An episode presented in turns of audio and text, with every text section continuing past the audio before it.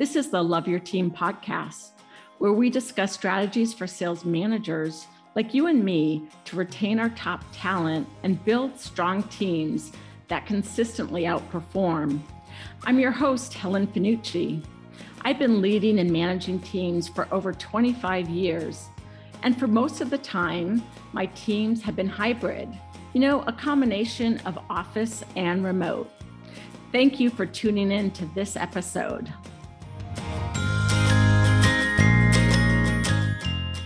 I'm joined today by my special guest, Angela Cooper, General Manager of Customer Success at Microsoft US in the Western region. Angela leads a team of 250 customer success professionals and has been at Microsoft for 19 years, doing a variety of sales and corporate strategy roles. Welcome, Angela. I am so thrilled to have you join us today. Thank you for having me, Helen. Nice to see you. nice to see you too. You know, I was trying to think about when I first met you, and I think it was about 10 years ago, something like that, but I can't really pinpoint it. Yeah, I can't remember either, but I think we really bonded when we met at the conference that we went to. There was a sales conference. I remember us sitting there. I think we were waiting for a, a plane or something like that. yeah, and I think yeah. I think alcohol was involved. Maybe might have been. Yes, very very likely. yeah, I remember that. That was really fun. Yeah. So congratulations on your relatively new job. So two confessions here. I worked for Angela a couple years ago as a sales manager for strategic accounts, really the same role I'm doing now, but I was reporting to Angela at that time. And now you're leading a team of customer success folks. Most professionals, most managers, actually inherit teams rather than build teams from scratch. And you have an enormous team, or what I think is enormous, of 250 people. So, how do you introduce yourself how do you think about building strong team cultures? Um, and does it start from the start, or how do you do that? Yeah, so it's a really interesting question, and I've I've had to take over a few teams over the years, so I've learned a few lessons. I think first of all, to be humble and introduce yourself is one thing, but you've also got to let people listen. I can't tell you how many times I've been on calls where someone's introduced themselves, and then it's like, oh my god, they're all about that person, right? You've got to be welcoming, ask people about them, as well as that, obviously, just sharing who you are. Mm-hmm. Um, I have a slide I use to introduce myself. It's not, yes, there's some credentials, but also a little bit about my family and my who I am as a person, and that I have a very fluffy cat, silly things like that, that just let people know a little bit more about me. And the other thing I do is I share a weekly email with my team. And it's a way of them getting to know me, what I'm thinking about, what things are going on in my life, and frankly, with work as well. And I find that creates an open channel so that when I do a one to one with somebody, I don't spend all the whole time talking about myself, right? I can just focus on the individuals, whether that's a manager who's working for me, an individual contributor. It actually clears up so much time on oh, those one to ones that it's really impactful. You got to share who you are, you got to share that you're willing to learn and listen. I think that makes a huge difference when you're taking over a big team. Yeah. So being humble, listening. Yeah and when we think about building a strong team culture, mm-hmm. what do you look for? How do you know if you have a strong team culture or not? We talk about the word culture or strong team. Yeah. But what does that mean to you? And for those that are listening, how would they know if they had a strong team culture or not? That's such a great question. I'm not sure I have the full answer to that, but darn, darn. I, good culture for me is that you have great people who like each other, by the way, and are happy working as a team and have some fun together. So I don't know that every leader has the fun element in there. For me, it's super important that I think we can have some fun together. Maybe it's because I've had, I, I was, I've been at startups, I've been at the acquisitions, they're stressful. Like when you're going through change in an organization, life's too short for it to be all about the stress. And so I've definitely adopted a more fun approach, I think, than maybe most people do. Yes, indeed. I can attest to that. So I was wondering if you'd talk about fun, because when I think about you, I think about you, you're not afraid to do things that might embarrass other people. I'd be embarrassed. I couldn't do it. But you have this confidence and this zaniness about you. The thing that I remember is the interpretive dance that you did for a talent show. and I thought, oh my goodness, I'm embarrassed for her, but she's not embarrassed. So it's all it's all good. yes, I'm not very talented, but I think that's sometimes helpful. because...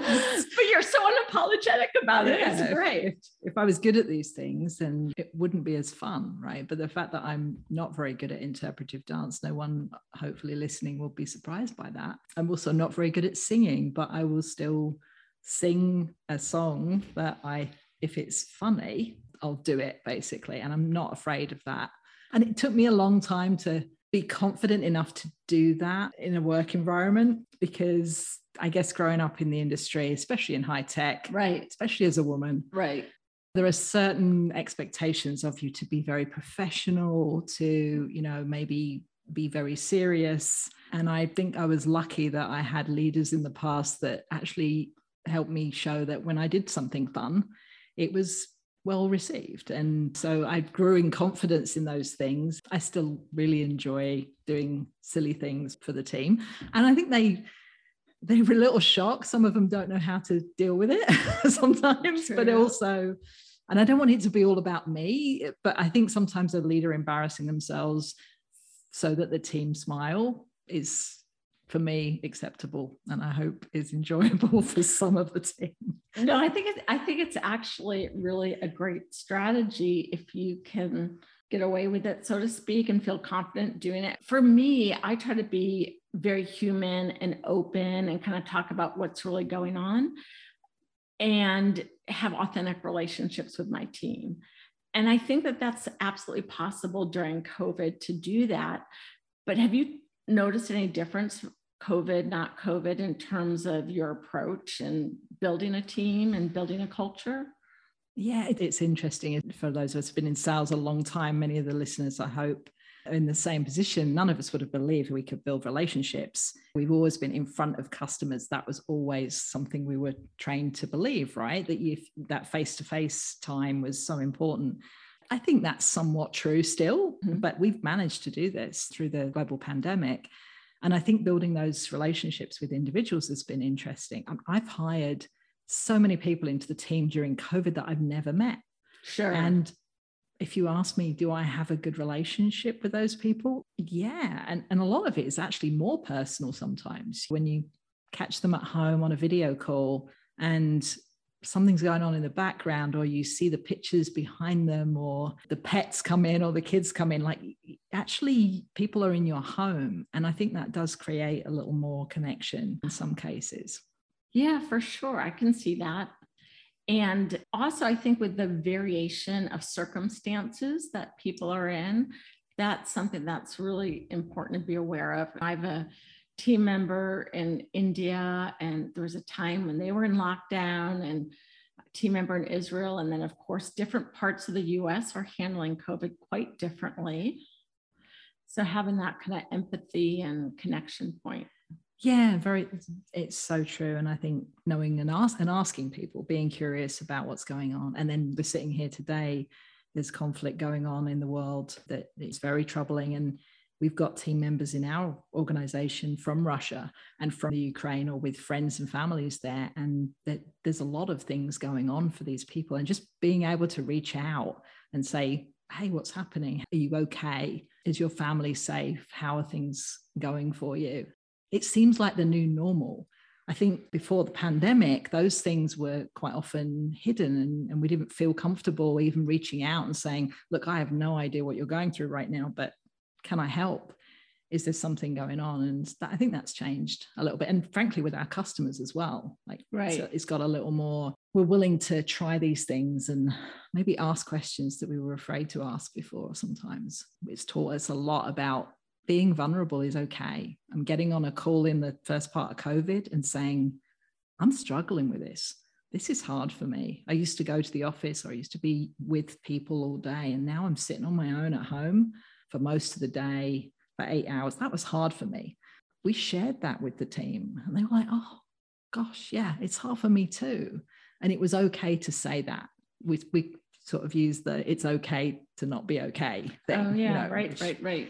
Which I think has changed a lot of the discussions and the level of discussions in, in the workplace in the last two years, for sure.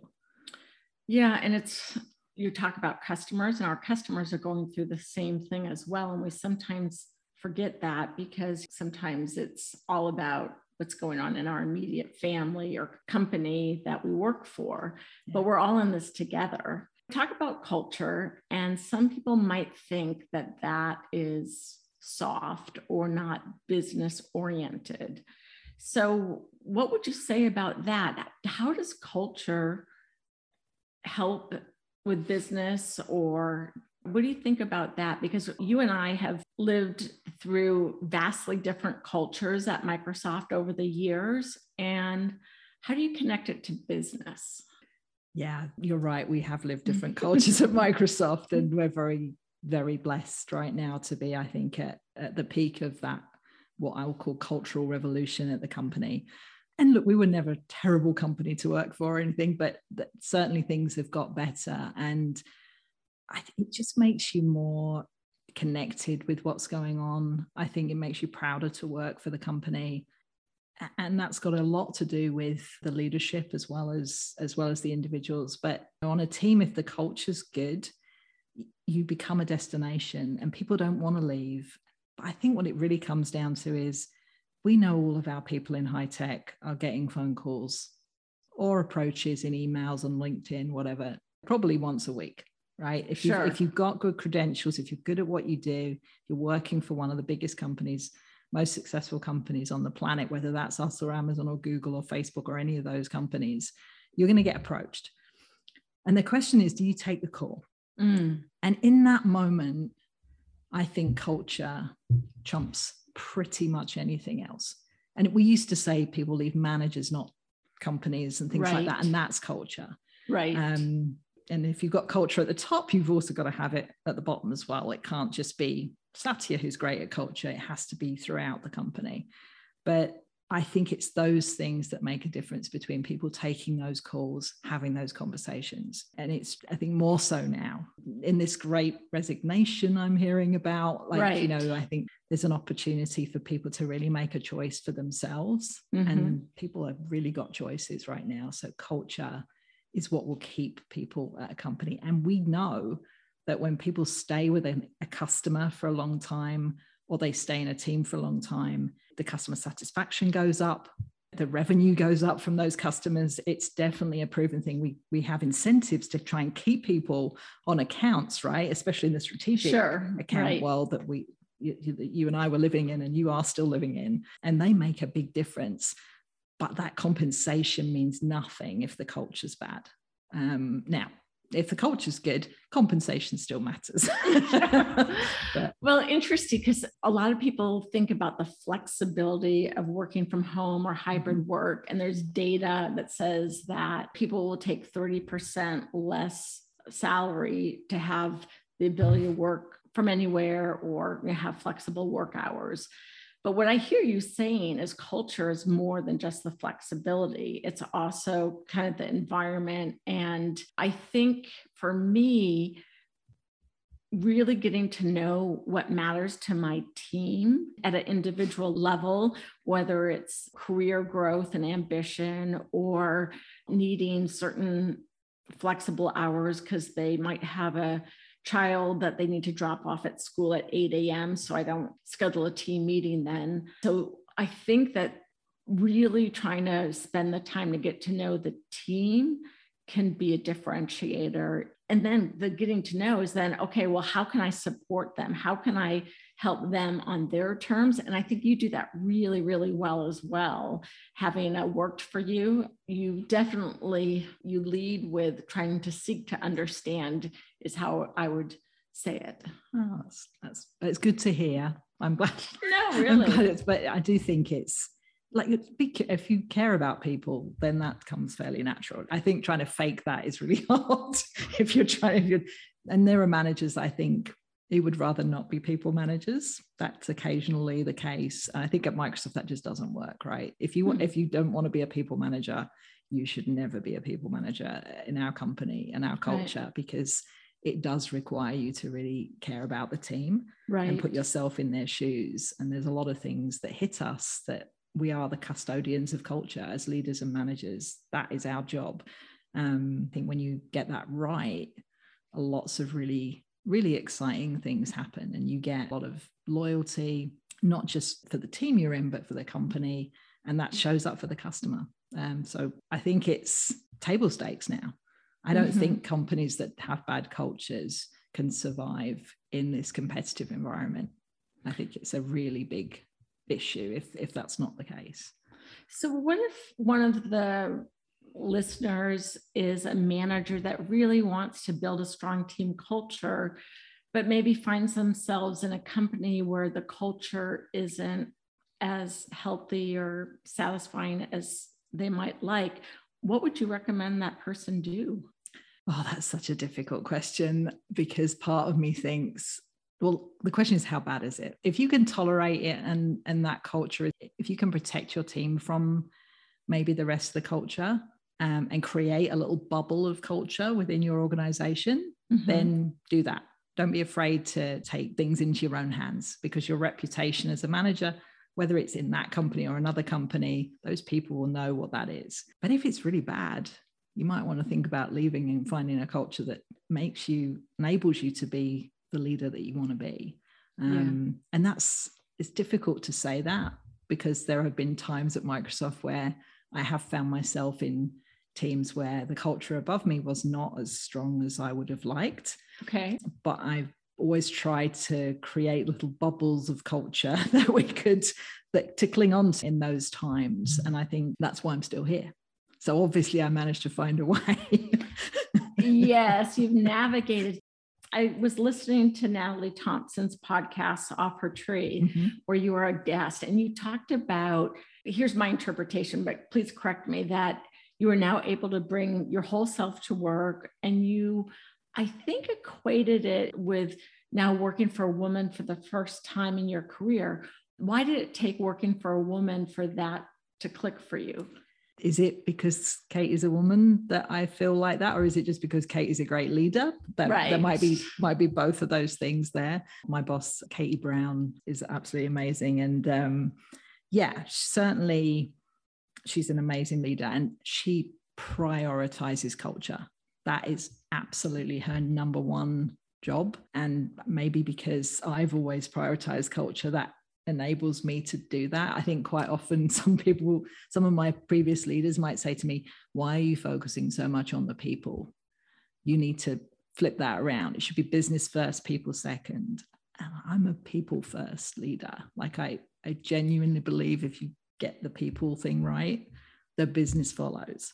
Um, and I think maybe it's that cultural fit. But honestly, as well, I think so much in my career, I've, worked, I've always worked for men until I worked for Katie, which is yeah. really interesting. I've had some amazing male sponsors and mentors, and I've learned so much from them. But there's always those male traits, I think, that not just men think of as sort of business professional, but women think of them as well. It's it's you know a norm to be strong or succinct or tough or not lead with emotion and all those other things that I think we we ascribe sometimes to that male culture. But it, it's not all male traits. It's just that there's a little it's a little easier because we've all grown up with male leadership in our lives, whether that was you know a, a president or a, a, a, strong father figure or something like that right there's always that in that in our culture so so yeah i think there's a part of this that is finally i'm working for a female leader and by the way, there's so many strong female leaders at Microsoft. I don't know how it's taken me this long, but it, I definitely feel like I can maybe be a little more emotional than I would be hiding, I would be covering for in maybe other roles um, that I've had, or that Katie really sees me, and she does. She she is someone who she will be the first person to pick the phone up on me and say, Hey, I can see that this is tough for you, or I, or I can see that you really care about this. I know how much you're leaning into this. And that being seen like that for who I really am is, is just, it's transformational in terms of my confidence. And let's face it, there have been times I've struggled with confidence in my career. Um, it, not, never, in, never doing interpretive dance, of course. That was always um, that was always something that, honestly, the worse it was, the funnier it would be, right? So, yeah. uh, but confidence can be a crippling factor for people if if there's someone in the team who's going through a tough time and they're lacking in confidence that's going to show up in performance it's going to show up in the way that they you know believe in the customer's deal or the whatever's going on it's going to show up. So having that having someone who i think has my back not just as a, a manager but also someone who gets when i'm maybe going through a little confidence crisis and hey i just took a new role. That's a great trigger for lack of confidence right, right. so it's it's a good thing but she's got my back and she's like i know you can do this so do it that's amazing. And you have such an amazing track record of business results and performance as does katie. And so to have that kind of support and confidence building boss like that that can make all the difference in the world. So again, coming back to our listeners, go, okay, well, that's great. So we talked about you introduce yourself, you're vulnerable, you, I think, make yourself accessible. And I believe that you really aim to connect with the individuals on the team. So those are key qualities, I think, in terms of really having people feel that they belong, are understood. You know, Katie does that for you, but I also see you doing that for other people. And so those I think are at least some of the ingredients for building a culture. Are there other things that I might have? I'm just kind of taking bits and pieces yeah. from the conversation. I'd never heard it back to me like that before. That's a good list of things to get right. I think look it's it's just one of those areas I lean into my values when I do this. Mm. So I don't know if anyone has done this. Uh, listeners, I highly recommend if you want to do this. Um, there's an exercise Brene Brown has in her Dare to Lead program, which is a, value, a list of values. And the, the, the exercise is you print out the piece of paper. Sure. An actual piece of paper in today's world. Amazing. Yeah. And try and circle the values that things that resonate with you and then cross them out until you kind of get down to two that are wow. really the things that are your core values. And for me, one of those is connected, being connected. So I'm leaning into my values to get to that culture. It's not an unnatural act. And yes. I think sort of figuring that out and, and who you are, because I don't think everyone can lead the way I lead. I, I know that there are amazing leaders out there who, you know, just won't do interpretive dance, for example. I see one of them. but, but it's um I think knowing who you are as a leader and why things are important to you, not necessarily sitting on the couch, why, right? Like not yeah, I get you. But having that, okay, this makes sense. There's a reason I'm leaning into this. And it is who I am. And being and leading in that way authentically can right. be really powerful. And I would hate for anyone listening to this to think, oh my God, to go learn to sing or interpretive dance to be a great leader. You don't, but knowing who you are as a leader and then being able to apply that to a team environment, I think can be can be really powerful. Wow, that's really well said. We're going to leave this episode here. And be sure to find us at loveyourteampodcast.com or wherever you listen to your podcasts. And Angela's going to be joining us on our next episode, so stay tuned.